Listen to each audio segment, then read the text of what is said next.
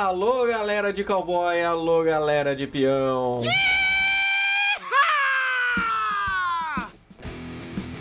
Está no ar mais um episódio do podcast Ouve Isso Aqui, um podcast sobre músicos e músicas.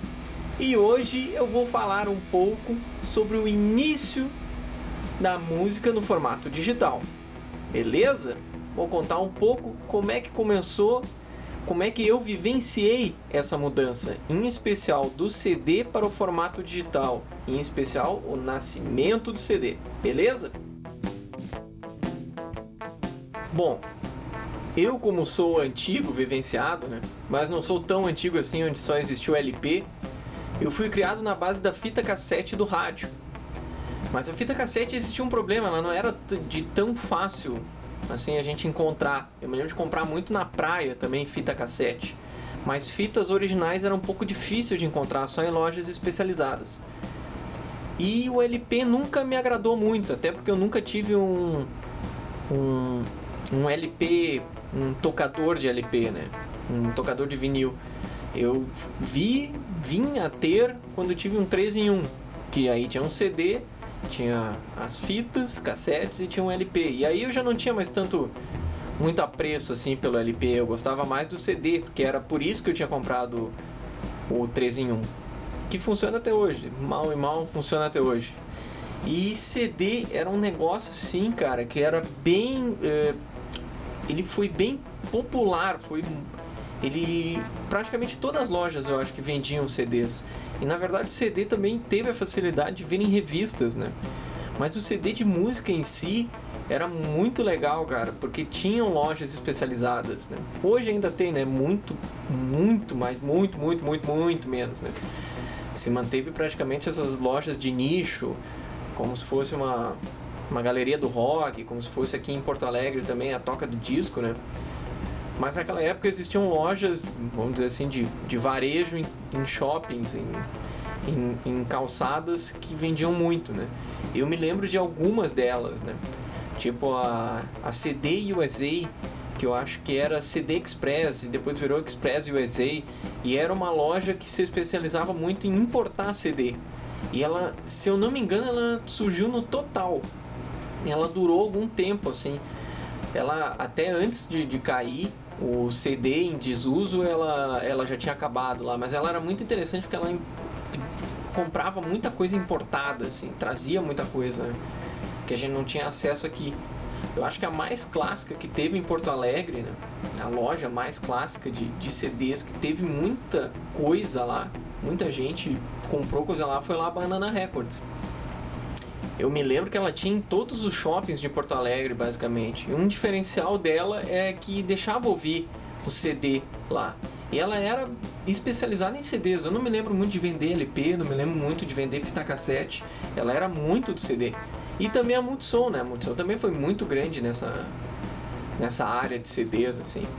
Então, tinha os, a Multissom chegou a ficar muito famosa pelos balaios, né? Se achou muita coisa nos balaios da Multissom. E até, o, até uns anos atrás, ou até ano retrasado, vamos dizer assim, eu ainda comprava nos balais da Multissom algumas, alguns CDs que praticamente já tinham saído de catálogo.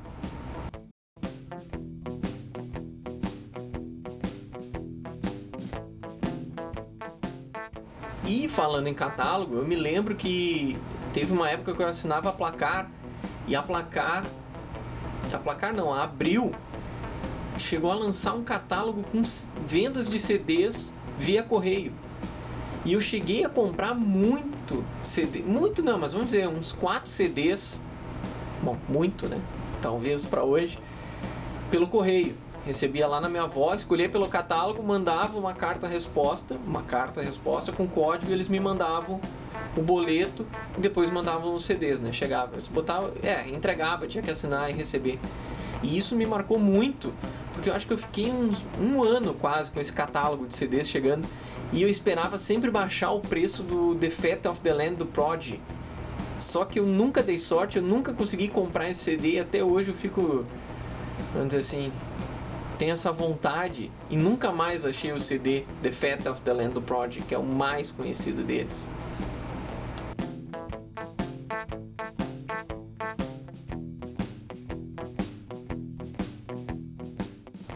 Mas falando em lugares inusitados, né, para comprar CD, existiam praticamente todas as lojas, até o Murilo comentou no último programa ali que tinha até na renda. O meu primeiro CD que eu comprei foi um, um compilado, vamos dizer assim, foi um, um CD chamado Loves in the Air número 2. Fazia muita propaganda na TV, né? E aí eu decidi comprar esse, foi o meu primeiro CD. Eu me lembro que eu fui num sábado de manhã no Zafre Gianópolis Zafre Gianópolis, para quem conhece de Porto Alegre, ali tinha uma parte central dividida ali, tipo como se fosse um gazebo no meio. E ali era só para venda de CDs. Tinha um monte de CDs ali dentro. Era muito legal que a gente ia sábado de manhã e eu passava o meu tempinho ali escolhendo, sem conhecer muito, na verdade conhecendo músicas de rádio, mas não conhecia a fundo bandas, nada. Eu não me lembro, eu devia ter uns 8, 9 anos, de repente. E cara, esse foi o meu primeiro CD e eu tenho até hoje. Eu vou deixar ali no post ali do My Life with Garski uma foto dele. Mas é interessante falar desse CD, que é o seguinte, ele é uma compilação de músicas famosas cantado por outros artistas, que era muito comum na época comprar o direito da música de um artista, gravar com outro para ganhar os direitos autorais com esse outro, né? Então o CD ele tem algumas clássicas, por exemplo, do September do September do Earth, Wind and Fire que não é cantado por eles. Strange Love tem, deixa eu contar aqui, tem duas músicas originais, incluindo Love's in the Air, no álbum. O resto é tudo regravação dançante. Então assim, Strange Love do Depeche, do Depeche Mode, I Will Follow Him da Peg March, The Love I Lost, Sibyl, I Love Music, The OJs, fizeram uma versão de Hey Joe do Jimi Hendrix. It's Too Late, da Carole King. É, a banda mais famosa canta essa próxima música, With or Without You, do U2, do W. É a, é a banda mais famosa que tem nessa compilação, né? Nesse especial. É, Bridge Over Troubled Water, do Simon Garfunkel. E Take My Breath Away, do Berlim. Né? Que é do Top Gun, mas a banda é Berlim que fez a trilha. E tudo em versão dance. Ouvindo esse álbum de novo, eu vou tentar deixar as versões, eu acho, no post ali. Mas, cara, é bem ruim de ouvir hoje em dia esse tipo de música.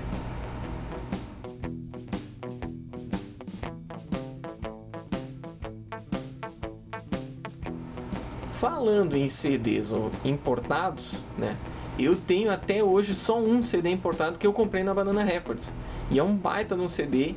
E eu tenho orgulho de dizer que eu nunca emprestei esse CD. Esse CD nunca saiu aqui de casa. E eu me lembro direitinho que eu fui na Banana Records do Bourbon Assis Brasil e comprei o CD do Rancid, porque eu ouvia muito Ruby Soho, mas esse álbum é perfeito. E eu me orgulho de ter esse CD importado do Rancid até hoje, porque é um tremendo no álbum. Quem não ouviu tem que ouvir esse também. E eu me lembro também que eu fiquei uma parte assim, vamos dizer, da vida buscando CDs. Até hoje, se tem alguma promoção, eu compro, né? É claro, tem cada vez menos casas que vendem isso. Até a última que eu comprei foi em promoção na Saraiva. Mas eu me lembro que em umas férias que a gente foi para Santa Catarina, eu queria comprar um CD lá no shopping, né? Era uma Americanas da vida de lá, era uma loja local. E eu peguei, eu queria comprar um CD duplo. Tinha dois CDs duplos lá. Dois anthologies, vamos dizer assim, de de dois artistas e eu fiquei muito em dúvida. Um era o Anthology do Michael Jackson e o outro era o Anthology do Rolling Stones. Na verdade não é um Anthology, né? É um CD especial. E eu acabei levando, né? Comprando, tem até hoje. Eu acho que é o único CD duplo também que eu tenho, que é dos Rolling Stones. Certamente hoje eu compraria do Michael Jackson. Também nessa época aí dos anos, vamos dizer, entre 90 e 2000 e 2005, o CD ele era um item assim, né, de, de consumo, mas vamos dizer, ele pode ser considerado caro, né? Então existiam algumas lojas que eram especializadas em CDs, né, que alugavam CDs pelo final de acho que até era pelo final de semana, uma semana, era uma coisa de cinco reais, quatro dias. E, eu sei que existia uma loja ali na no São Geraldo. O Jordano ele alugava muito CD ali. E eu me lembro dessa porque ele alugava o CD, eu emprestava uma fitinha cassete e ele fazia uma gravação, né? E, e dentre dessas descobertas, do nada, o Jordano ele descobriu o Real Big Fish. E até hoje eu tenho essa fetinha do, do Real Big Fish. Até dei uma paradinha aqui para procurar o nome do álbum certinho, né? O, o nome do álbum do, do Real Big Fish é Why Do They Rock So Hard, de 98. E cara, a gente pirou pra caralho nesse som ska, assim. Eu ouvi demais, eu nem sei citar todo o álbum ali. Porque tem, tinha o um problema da fita cassete, que era. Ela tinha. Entre. Às vezes ela tinha 45, entre 30 e 60 minutos, né? E o, e o CD ele cabia até mais ou menos 70. Então às vezes não dava assim de acabar uma música do lado certo, tu ter que repetir do outro. E às vezes não dava, né? Pra tu conseguir gravar todo o CD assim, porque acho que o CD tinha uns 70 minutos e às vezes tu tinha que escolher a piorzinha para passar e gravar numa fita cassete. E aí eu me lembro também que quando a gente começou a ensaiar na Estragonoff, né? Nem na Estragonoff, antes na, na Loucos de Cara, a gente gravava os ensaios em fita cassete, direto no deck de fita cassete, né? Muito ensaio a gente gravou assim, geralmente com um microfone só, bota o microfone no meio e o resto vai vai sujando esse um microfone que ficava. E aí a gente fez muito ensaio assim. Depois eu me lembro que evoluiu para o gravador de CD. E aí a gente gravou bastante ensaio também em CD. E claro, no fim a gente acabou também pegando essa fase do pendrive. E agora não precisa mais, né? Joga tudo na rede, bota tudo por, por arquivo MP3 e manda pro cara. Mas a gente chegou a pegar muito ensaio em fita cassete. E nessa mudança aí, eu não vou falar muito da história, de quem é que gravou, a, quem é que criou o arquivo MP3, até porque eu não sei. Eu vou dizer o seguinte, eu me lembro que eu peguei o início da música digital. Eu comecei a ter internet ali por volta de 97, 98 e já começaram assim ali pelos 2000, né, 99, 2000, se eu não me engano. Veio, veio essa história do MP3, né? e basicamente o Napster. Foi o Napster que surgiu porque ele era o próprio buscador, quer dizer, não era que nem um torrent que tu buscava num site, não, tu buscava nele mesmo as músicas, né? E vamos dizer que durou ali, acho que em torno de seis meses a um ano, baixei, baixei bastante coisa, mas pô, a minha internet não era nem 56k na época, acho que era 1300, 1330, era uma coisa assim. Cara, era muito lento. Eu, praticamente eu escolhia as músicas no sábado de tarde, né, para pagar um só, uma chamada só, já que era chamada telefônica. Iniciava de tarde com as músicas, ou ouvia numa MTV da vida, ou ouvia no rádio, anotava, botava no Napster e pá, tocava e praticamente a tarde inteira ia baixando para depois no sábado de noite conseguir ouvir. E aí, bem nessa época aí do que o Napster começou a dar uma crescida, né? O Napster hoje é um serviço de streaming. Se eu não me engano, tem em alguma operadora, né? De, de telefonia hoje que vende em conjunto o serviço do Napster, né? Só que o que, que aconteceu, né? O Napster, ele era um peer-to-peer -peer entre possuidores da música, que pelo menos um deveria ter o arquivo original. Um deles digitalizou a música. E aí que o Metallica entrou com processo, né? Entrou com processo com o Napster para tirar o Napster do ar. E o Napster sempre foi da defesa de que não era ele que era o possuidor do arquivo, né? Na verdade era o usuário. O usuário trocava o arquivo com outro. Então ele não tinha que pagar direitos autorais porque ele não possuía a música em si. Mas isso não adiantou muito. Na verdade, eu acho que durante o processo das gravadoras, né, intitulado pelo eh, começou pelo Metallica e inicialmente quanto Napster, né, existiam outros uh, players menores. Ele travou o Napster. Eu me lembro que do nada sumiram os arquivos, né? Parou de funcionar qualquer tipo de busca. Mas existia uma outra alternativa do, com o Napster ainda em processo. As pessoas começaram a trocar o nome das músicas e o nome das bandas para coisas semelhantes. Eu me lembro bem de um caso assim, ó. Vou dar um exemplo. Em vez de ter a música do Green Day, eles chamavam de Dingray. Então esse era o esquema para tirar da busca ali do, do processo que tinha contra o Napster. Trocar as letras, né, da a ordem da, das letras ou das palavras, nem das palavras, tinha que ser das letras mesmo, do nome, criando uma nova para daí não conseguir ser travado esse download, né? Só que existia um problema, né? Como é que tu vai encontrar uma música que tem um nome diferente, que tem uma banda diferente? Eu me lembro que foi bem sofrível na época, assim, tanto que eu parei de usar o Napster por conta disso.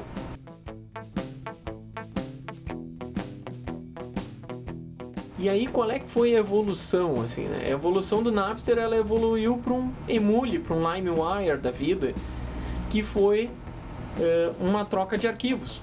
E ali sim, achava-se muita coisa com o nome certo. O processo em cima do, era em cima do Napster por conta de músicas.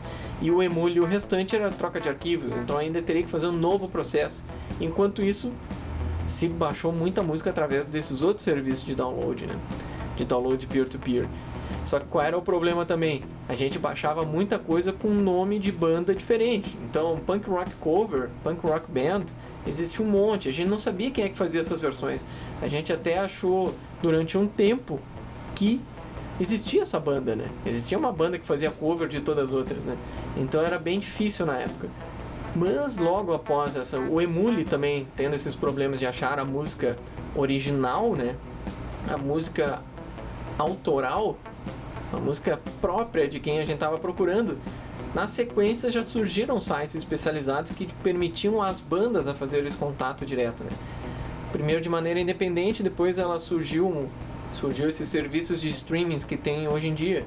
Mas eu acho que o mais famoso serviço de música digital que teve no Brasil, que deu uma alavancada boa, foi o Trama Virtual, né?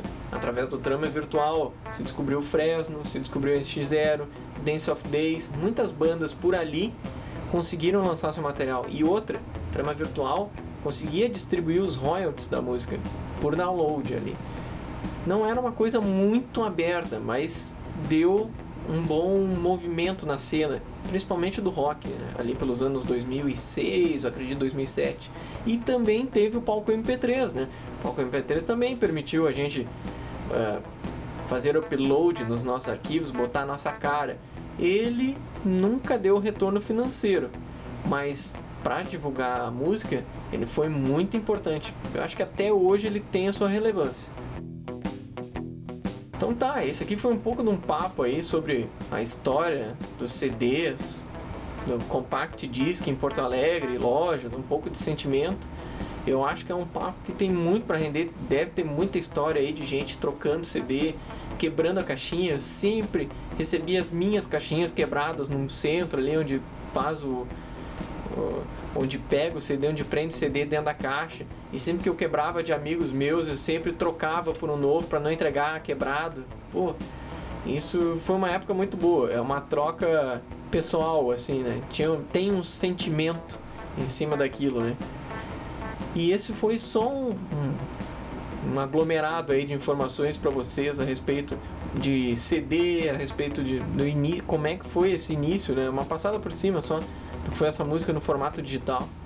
E se vocês quiserem entrar em contato com o programa, botar ideias de episódios, ideias de temas, por favor, mandem e-mail para o ouviçoaquicast.gmail.com ou pela página do Ouve Isso Aqui no Facebook e no perfil do Instagram.